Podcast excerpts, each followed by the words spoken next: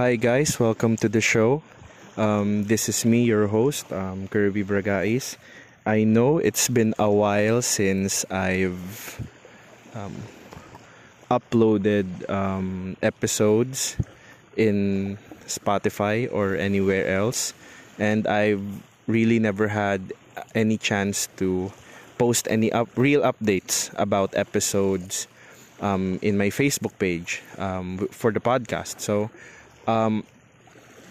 we're currently in I'm currently spending some quality time with my girlfriend right now in an island here in our city.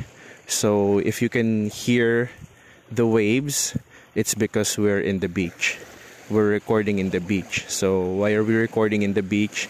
It's because medyo nakakahiya sa host namin na magre-record kami sa loob ng bahay nila, and they've never really even heard me speak in Tagalog or in English.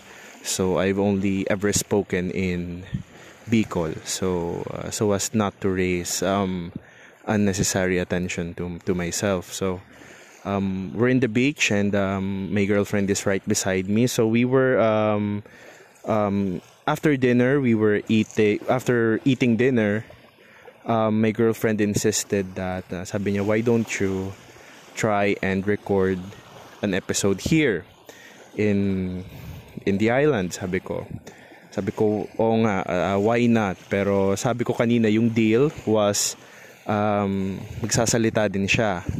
But the thing is, my girlfriend is quite shy. Kasi baka daw may mag-ridicule sa kanya. Baka daw may mag-comment. So, it was a long discussion. Pero sabi ko, okay, ako na lang magsasalita. Pero the topic that I'm supposed to be talking about you right now is, what is love in the 21st century?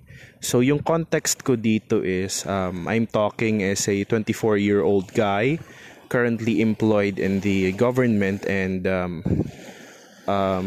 this is actually my first job. So, and I live in the province. I'm slightly above minimum wage. So I think I'm trying to mention my wage here kasi you'll see later on kung bakit siya nagmamatter. So some people, especially I think sa lahat ng cultures naman, I think not really talking about your salary or your wage is considered quite formal, and medyo informal kapag medyo nagyayabang ka ng wage mo. So I'm trying to stretch my legs here and mentioning the importance of the wage. Kasi, yesterday I was with friends, my high school friends, and nag-inuman kami with Drank Kegermeister. So, it was a long night, and I was supposed to record an episode with them. Kaso, medyo napasarap yung inuman namin and yung kwentuhan. So, and na-topic din kasi namin na baka ibahin namin yung topic to be discussed. Kaso, medyo hindi kami nakapag-decide agad, and we didn't really want to talk unprepared.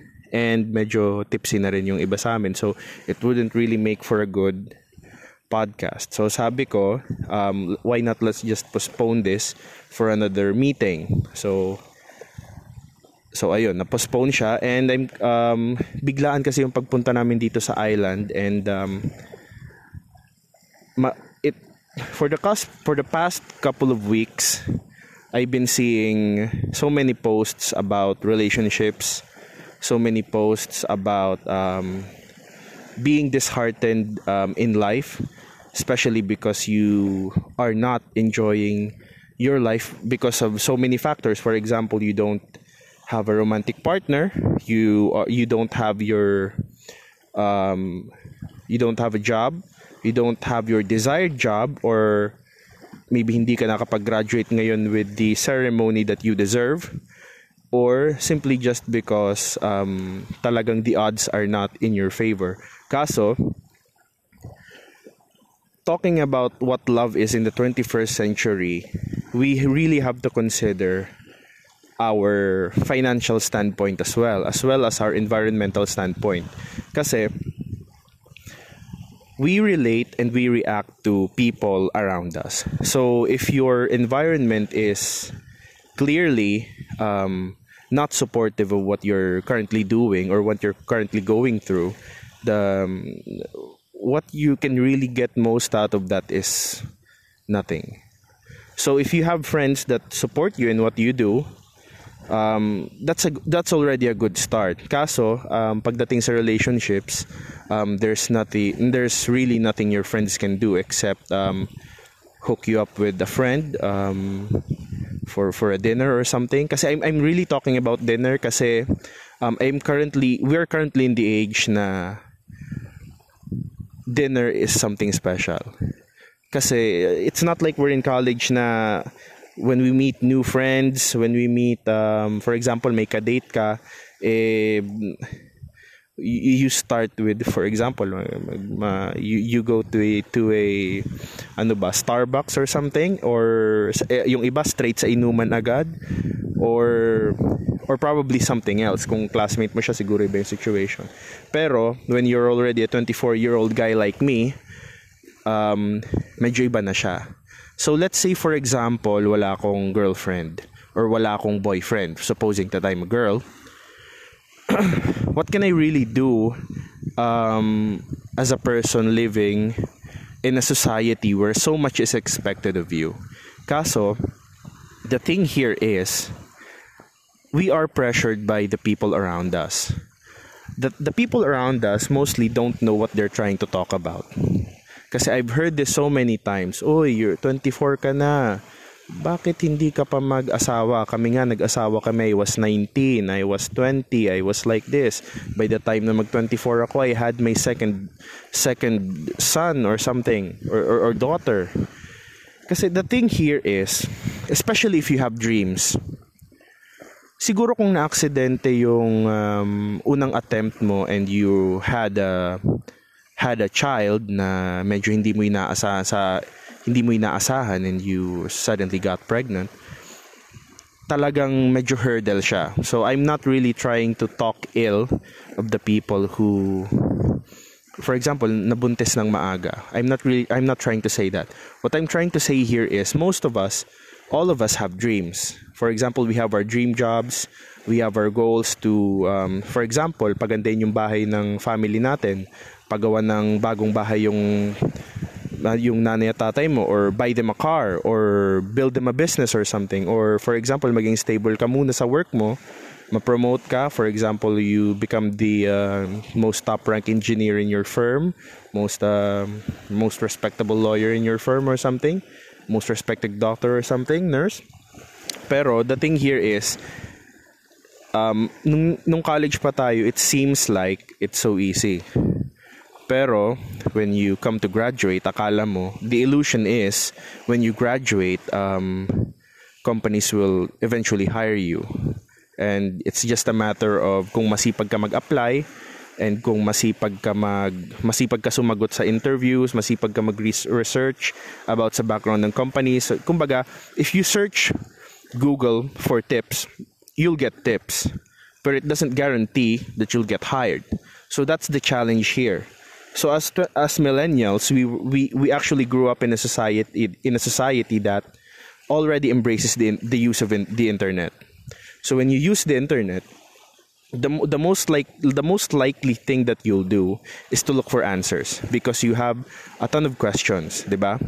When you have a ton of questions, you usually tend to look for the answers right away. Kumbaga, may term nga, diba? Google is just one click away. Nandun na yung answers mo. Pero, we tend to use Facebook in relationships. Kumbaga, do you remember the time when Facebook first launched Facebook dating? Facebook dating. I saw that feature a while back and I've read reviews that some people didn't actually use it for dating.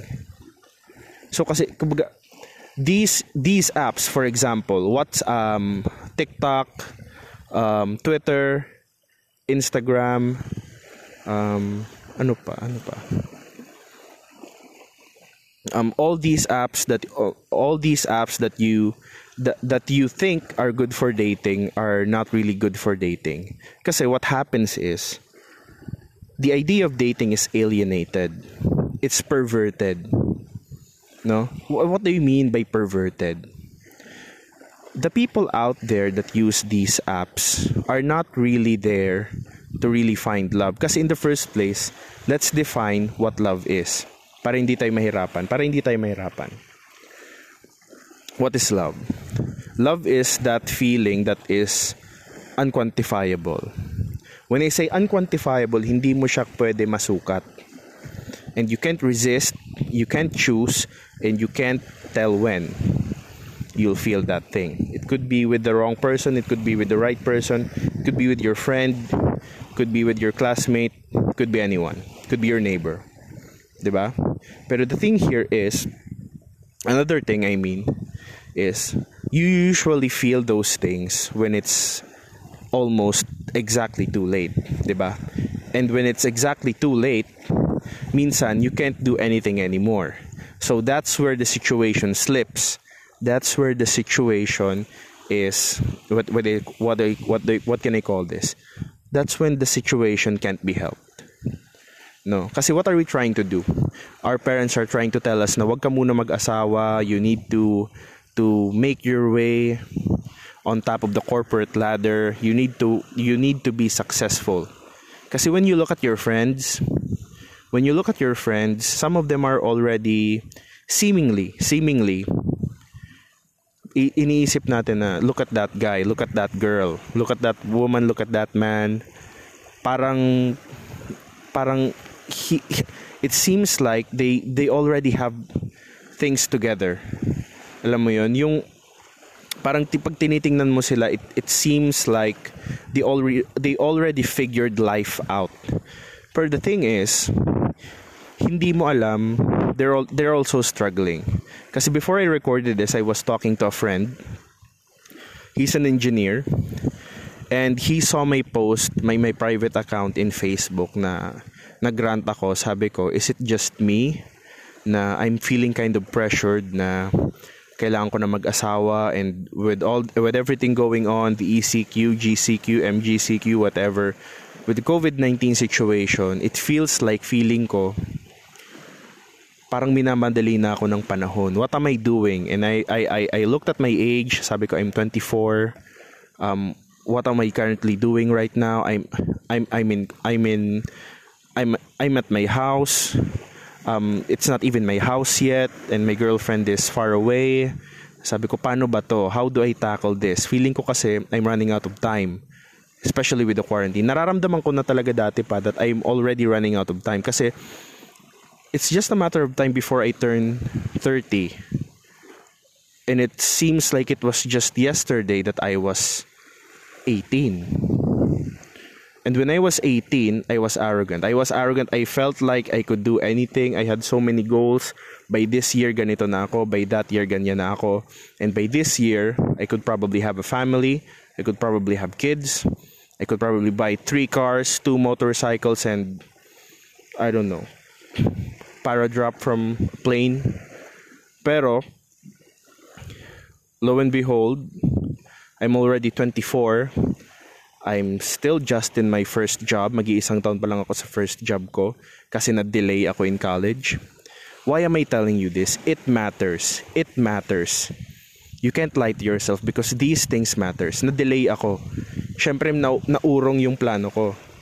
And then nung naurong yung plano ko, I realized that why am I making plans in the first place? I can't control the things around me. I can't control how the things around me react to the things that I'm doing and to the things that I want. Sabi ko, how do I approach this thing that we call life? So pinag-isipan ko siya until umabot yung oras na hindi ko na siya pinag-isipan. I just took life one step at a time. Sabi ko, if a good thing happened today, okay na ako doon. I'll do my best to maybe try and look for something na, or maybe cause something bukas na would kumbaga entice other people, encourage other people to do one good thing a day. sabi ko, it would reflect kasi it's a domino effect kasi yan. If enough people do one good thing for a day, it would really cause your day to be slightly better than yesterday. So, paano ba yan? Paano siya magre-reflect in a romantic sense? Kasi if you're happy, you usually make decisions so easily. It's the same way that you make decisions so immediately when you're sad or angry. So, sasabihin mo, paano to? Kailan kami magde-decide if we aren't supposed to make decisions when we're sad, we're happy, we're angry? Ganito kasi yan. If you listen to the things that I've just said, all those things are emotions. You can't make decisions kapag nasa emotion ka. What you really need to do is make decisions with your brain. You really have to quantify. Kasi ang love dyan, sabi ko, di ba, it's unquantifiable. The feeling is unquantifiable. Pero how the method that you use to actually, paano ba to? To abstract the feeling from that sense can be tangible. Pwede siya masukat and pwede siya magawan ng some kind of methodology. Paano siya gagawin? First, you need to actually think. If you're trying to listen to this podcast and you're already in the age bracket of 20 to 26, I think you can probably relate. It doesn't really matter if you're still in college or kung 17 ka pa or 18, kasi I don't really have age restrictions in my Spotify account. It doesn't really matter. Kasi kung sa totoo lang, if I had someone to tell me back then na Curbs, ganito yung dapat mong gawin, this will happen to you, if I could turn back time, I would just really tell myself how to tackle this. Pero paano yan? It's kind of counterintuitive when you think about it kasi first of all, paano yung mga bagay na na-enjoy mo? You can't, if you try to change yourself from a perspective na from a perspective na rooted siya sa regret, you're not really trying to change a lot of things here kasi when everything you do is rooted from regret, what you're really trying to do here is please everyone around you kasi you feel like you have the social obligation to look for people's reactions and look for their, alam mo yun, yung feeling that you get from other people na masaya sila sa ginawa mo or masaya sila sa ginagawa mo and they feel proud. Ganun yung nangyayari when you root your motivation from regret. Pero if you root your motivation from, let's say, ano ba yung tamang word dito? From the drive of being better, just for the sake of making yourself feel better, that's when you start to try and look at things. For example, even in a romantic relationship, with your job, with your school stuff, that's when you take to look at things that actually matter.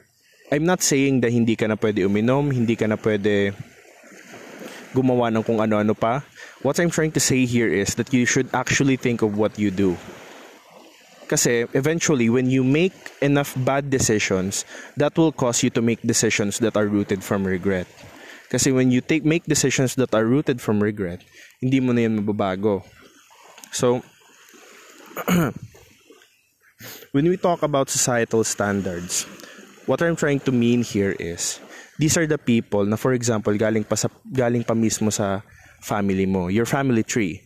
And bilang Pilipino, we know that our family tree would most likely parang mas maganda siyang ma-describe as a family forest. Kasi masyado siyang malaki that you actually have to answer for your decision sa lolo mo, sa auntie mo, sa tito mo. Kumbaga, as a Filipino, yung extended family mo, parang lagi silang may say. Lagi silang may say sa decisions mo. For example, gusto mong gawin na isang bagay na to. You really love to do that thing and feeling mo it would make you happier. And then they try to weigh in. Meron silang mga unsolicited advice. Alam mo, hindi yan maganda, hindi yan ganito.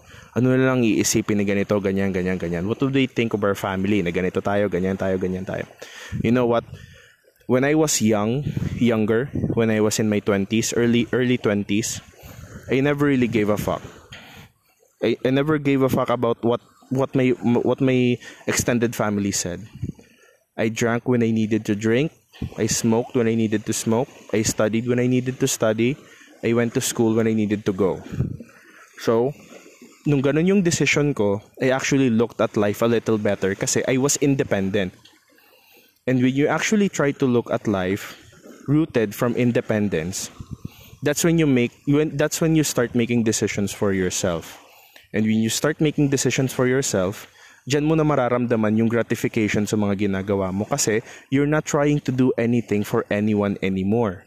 For example, maghahanap ka ng, ito na tayo, we're starting to get to the main point.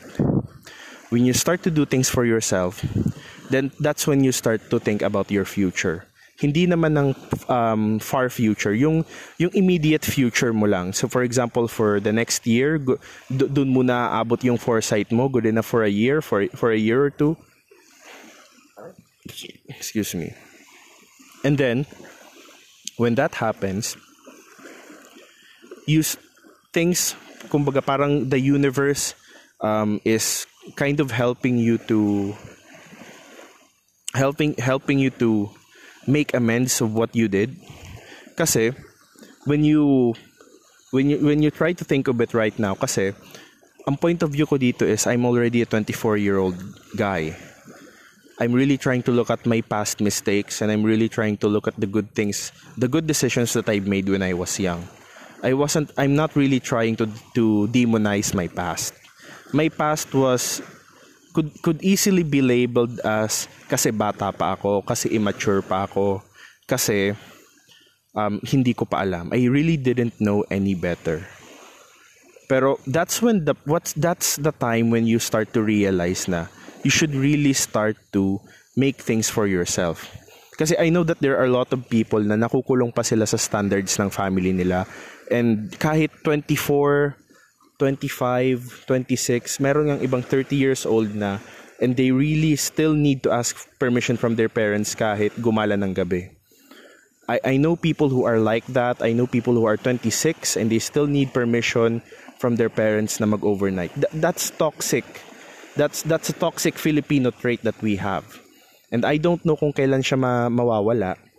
Pero what can we do? What we can try to do here is take reasonable steps. And when we take reasonable steps, it follows na kailangan natin kumuha ng risk.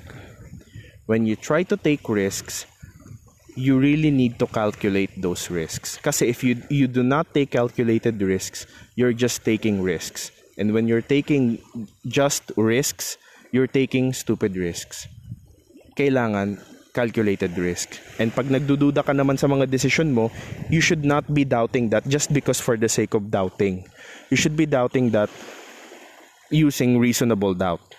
Kasi kailangan mo pag-isipan, ano ba to? Kailangan nagsistem yung sagot mo to a greater question that would actually give you enough answers for you to ask another greater question. Kasi ganyan yung ginagawa ko, sabi ko pa, if I marry my girlfriend now, as in now, if I marry my girlfriend now, tonight, sabi ko, if I marry, ganito, ipagpalagay ko na rin ng ganito, if I marry my girlfriend now, tonight, right here on the spot, sabihin natin meron ditong,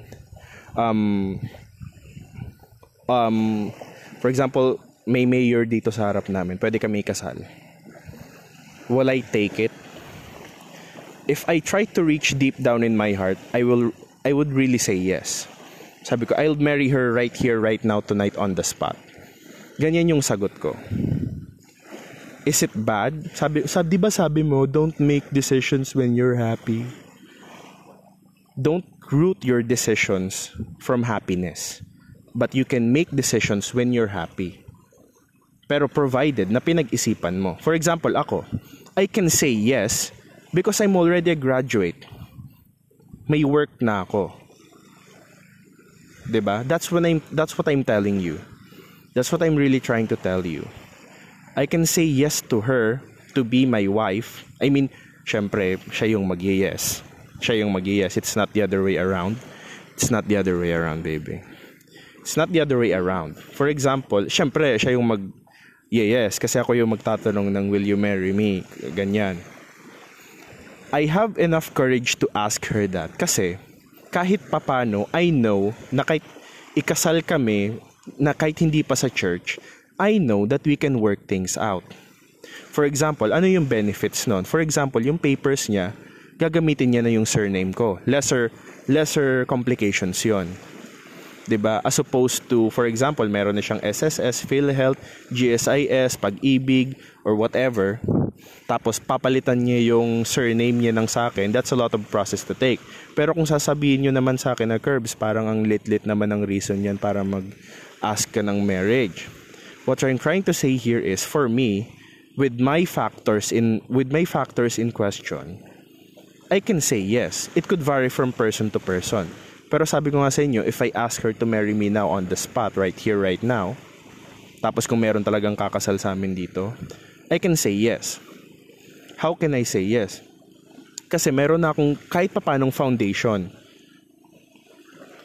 How can I say that? Wala naman akong responsibilities. I have responsibilities to my family. She has responsibilities to her family. Pero, sabi ko nga sa inyo, when ECQ started, when MGCQ started, with this COVID-19 pandemic still going around, and hindi ko alam kung kailan to matatapos, it's really racking my brain.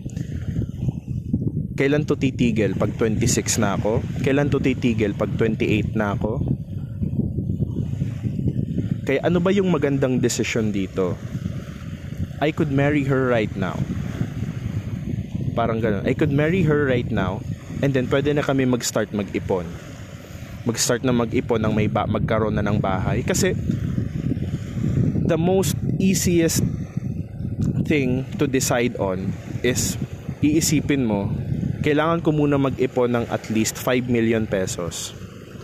And then, kailangan ko muna magpagawa ng bahay. And then, kailangan ko munang ayusin yung family affairs ko and ayusin yung family affairs niya. Pero, kailan pa yun? Remember, I'm talking about, for example, getting married. That doesn't mean that I'm gonna stop providing for my family, that she's gonna stop providing for her family. Kumbaga, you take progressive steps when you can, 'di ba? Let's not wait for things that are, kumbaga, hindi pa tangible. Kasi this would be better if hindi limited yung buhay mo. For example, the limited lifespan of a person is would average from to 70 years old, and that's when you're healthy until you're 70, until you suddenly have a heart attack or something. Kasi yung naiisip ko, I'm not really a fit guy, I'm not really the most healthiest person around, and I'm not really safe from any disaster that may come about. Kaya sabi ko, with the foundations that I have now, and with the skill that I have now, and the things that I can control, siguro I can make the decisions.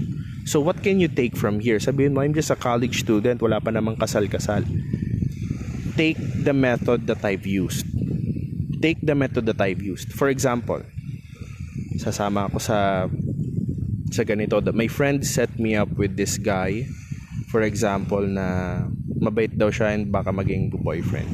Kumbaga, if you're just trying to waste your time with a guy, tapos malulunong ka lang dyan sa kung ano-anong klaseng trauma or something, you're not really trying to help yourself here. You're just adding another burden to yourself.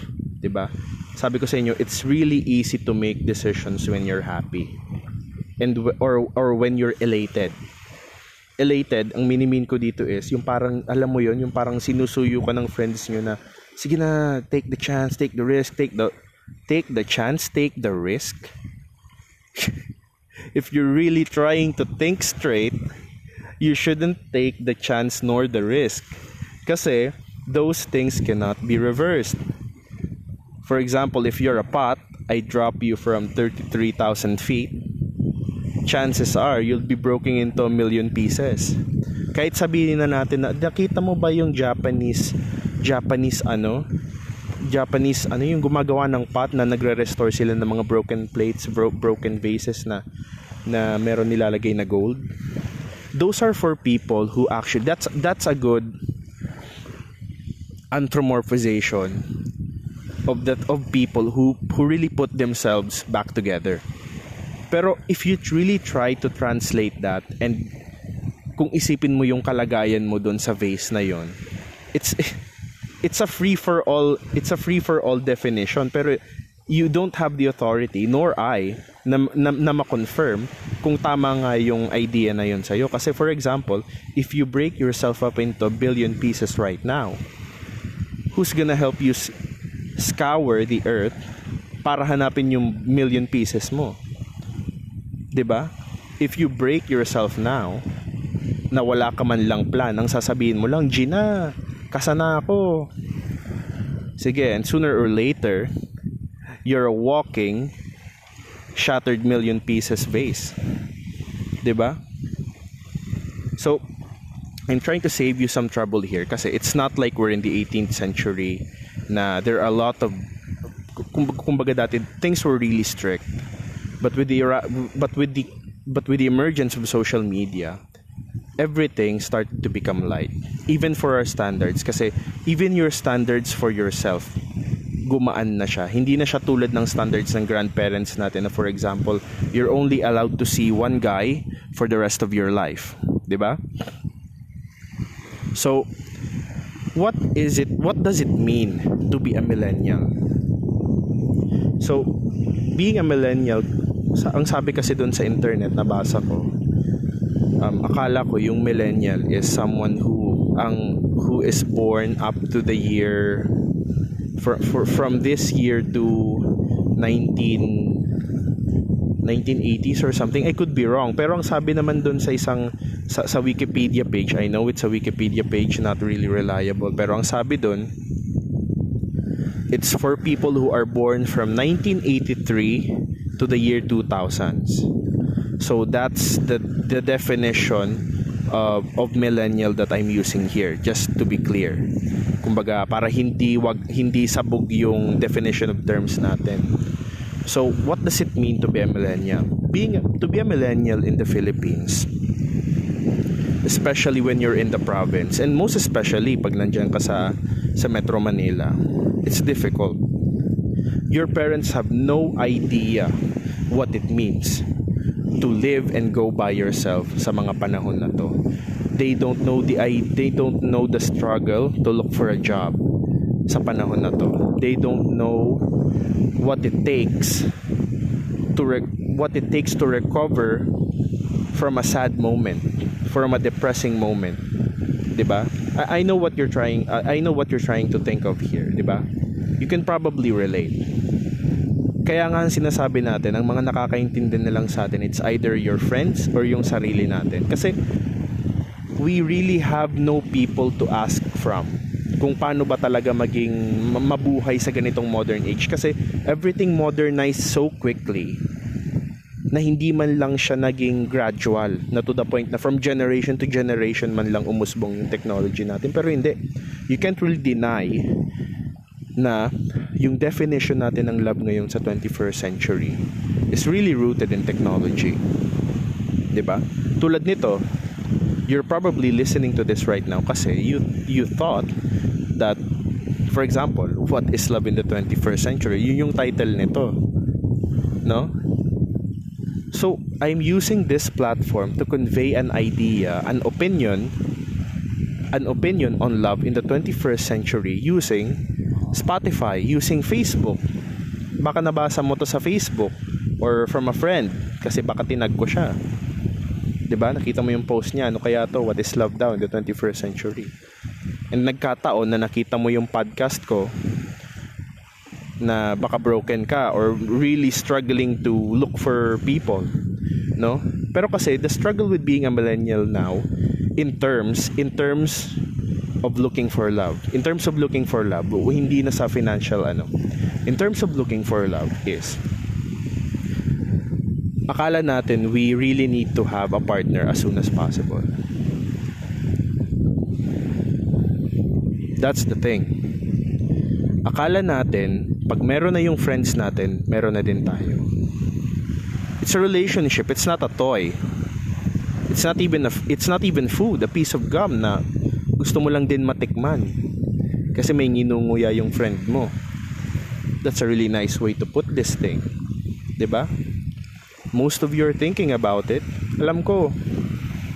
TikTok, why do you post on TikTok? For your father to see? You post on TikTok because you want someone to see. Most probably a bachelor na gusto mo na mag-chat sa'yo.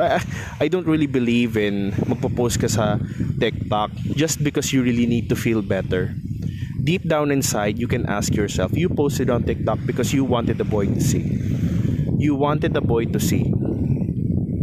Kasi na-pressure ka. It's most probable right now na hindi mo na malaman yung sagot kung bakit ka nag-post sa TikTok. Nakasabay ka lang sa trend, gusto mo lang yung music. Wala, gusto ko lang mag-selfie camera, meron akong iPhone 8 Plus. 'Di ba?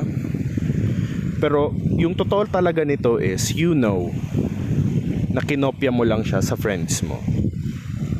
People our age usually check these apps siguro for a week, pero hindi na tumatagal. Iba naman yung influencers that really make money from these things. Yun na yung kinabubuhay nila, hanap buhay na nila yan. Pero if you're really trying to look for love on TikTok, no one finds love even on Facebook. Except for, of course, kung pareho kayong inosente and talagang nagamit nyo yung platform sa kanyang pinaka-absolute use without any kind of perversion involved. Perversion not meaning in a sexual way. Pwede pa siguro. Pero being a millennial ngayon, naghahanap ka ng love sa social media, it's not really the best way kasi ang pine-present ng tao sa social media are their best features. They will never post pictures of themselves when they're ugly. Pero pag nasa relationship ka na, you don't really have a choice. You can't filter na yung gagamitin ko, you can't filter the ugly things from the other person. Just like you do on TikTok, Instagram, or whatever. You cannot filter. When you're committed to the other person, for example, kayo na, pati yung bad side niya, may experience mo din. And there's no stopping that. It could reach days, weeks. You really have no filter. So, what can you take away from this? When you look at Facebook, kailangan mong isipin, there are always bad sides.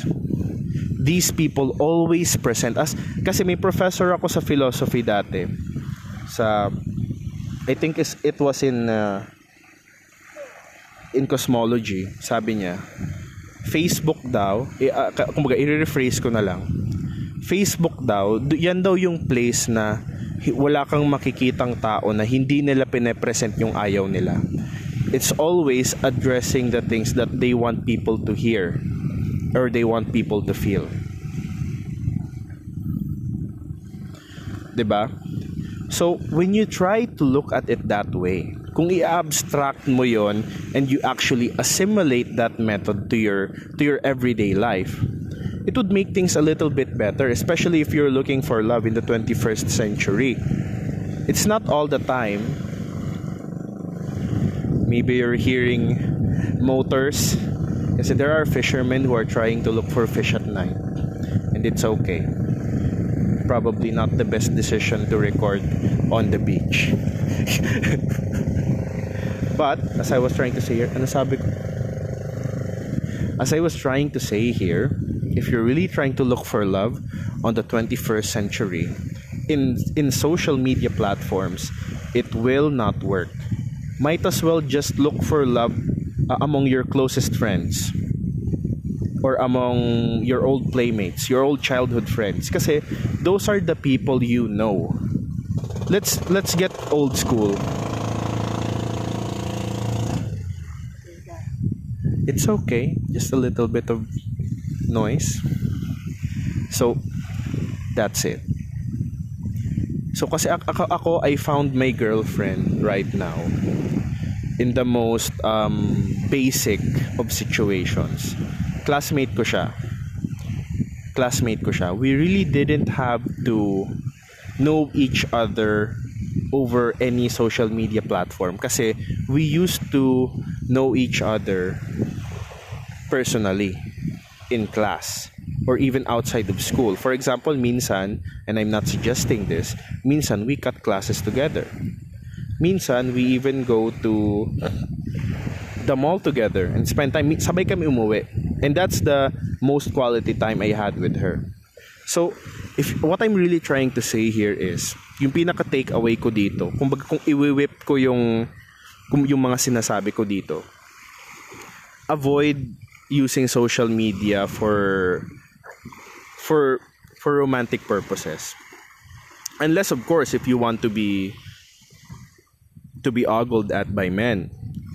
If you find gratification for that, then this really won't help you. So, what are we supposed to do with our situation right here? What are we supposed to do with, kumbaga, paano natin mahanap yung definition natin ng love in the 21st century? My one suggestion is you should really go out. You should really physically go out and look for friends or potential partners outside your home. Physically present yourself. Kasi it's very easy to look at girls in Facebook and really see na, oy, maganda to, I like her, maganda siya, I like her hair, I like her ganito. Pero you really don't know kung paano siya makitungo sa ibang tao, makitungo sa iyo, or paano niya ma-handle yung mga crisis sa buhay when it already involves you and not just her. So, kung ganito yung iisipin natin, medyo imposible right now. Kasi with all the things going on, naka-quarantine, the only thing we have is social media. Pero the only mistake that one can make when you're looking for love in the 21st century is kung magkaroon ka ng relationship while in quarantine. Kung nagkaroon ka ng boyfriend-girlfriend sa kasagsagan ng pandemic na to, you should really double check. Kasi baka parehas lang kayo malungkot. Or parehas lang kayo elated with friends. Pero if you really knew each other even before the pandemic and medyo things started to go well between the two of you, then I suggest that you should really spend more time physically together. So, what I'm trying to say here is, magtatanong na ako kung what's next? What's next? So, this could vary from your age. For example, if you're an 18-year-old listening to my podcast, the next probable thing for you is, baka siguro you should really take things slow. You should really take things slow and save most of yourself, kung meron pa, save most of yourself for a better situation. When you're already out of that situation na madali ka pa ma-influence sa mga comments ng ibang tao, sa mga influence nila sa iyo in general. Pero if you're already in your early 20s to your mid 20s and for example kagagraduate mo lang or probably na-delay ka din, or for example hindi ka makakagraduate ngayon with the ceremony, I think the next thing for you is to really start thinking what you want first. Kasi it could vary. If you're well off, your family is well off, then you really don't need to think about finances. If your family is well off, you really don't need to think about finances as much as the next person whose family is not well off. Then magkakaiba kayo ng priorities. So, you really, siguro nagigets yun na kung ano yung pinag-uusapan natin dito. Kung ano yung next. kailangan mo na pumili among the options that are presented in front of you. And those options are not easily visible. Minsan kailangan mo pa sila hukayin. Kailangan mo pa sila hukayin para malaman mo.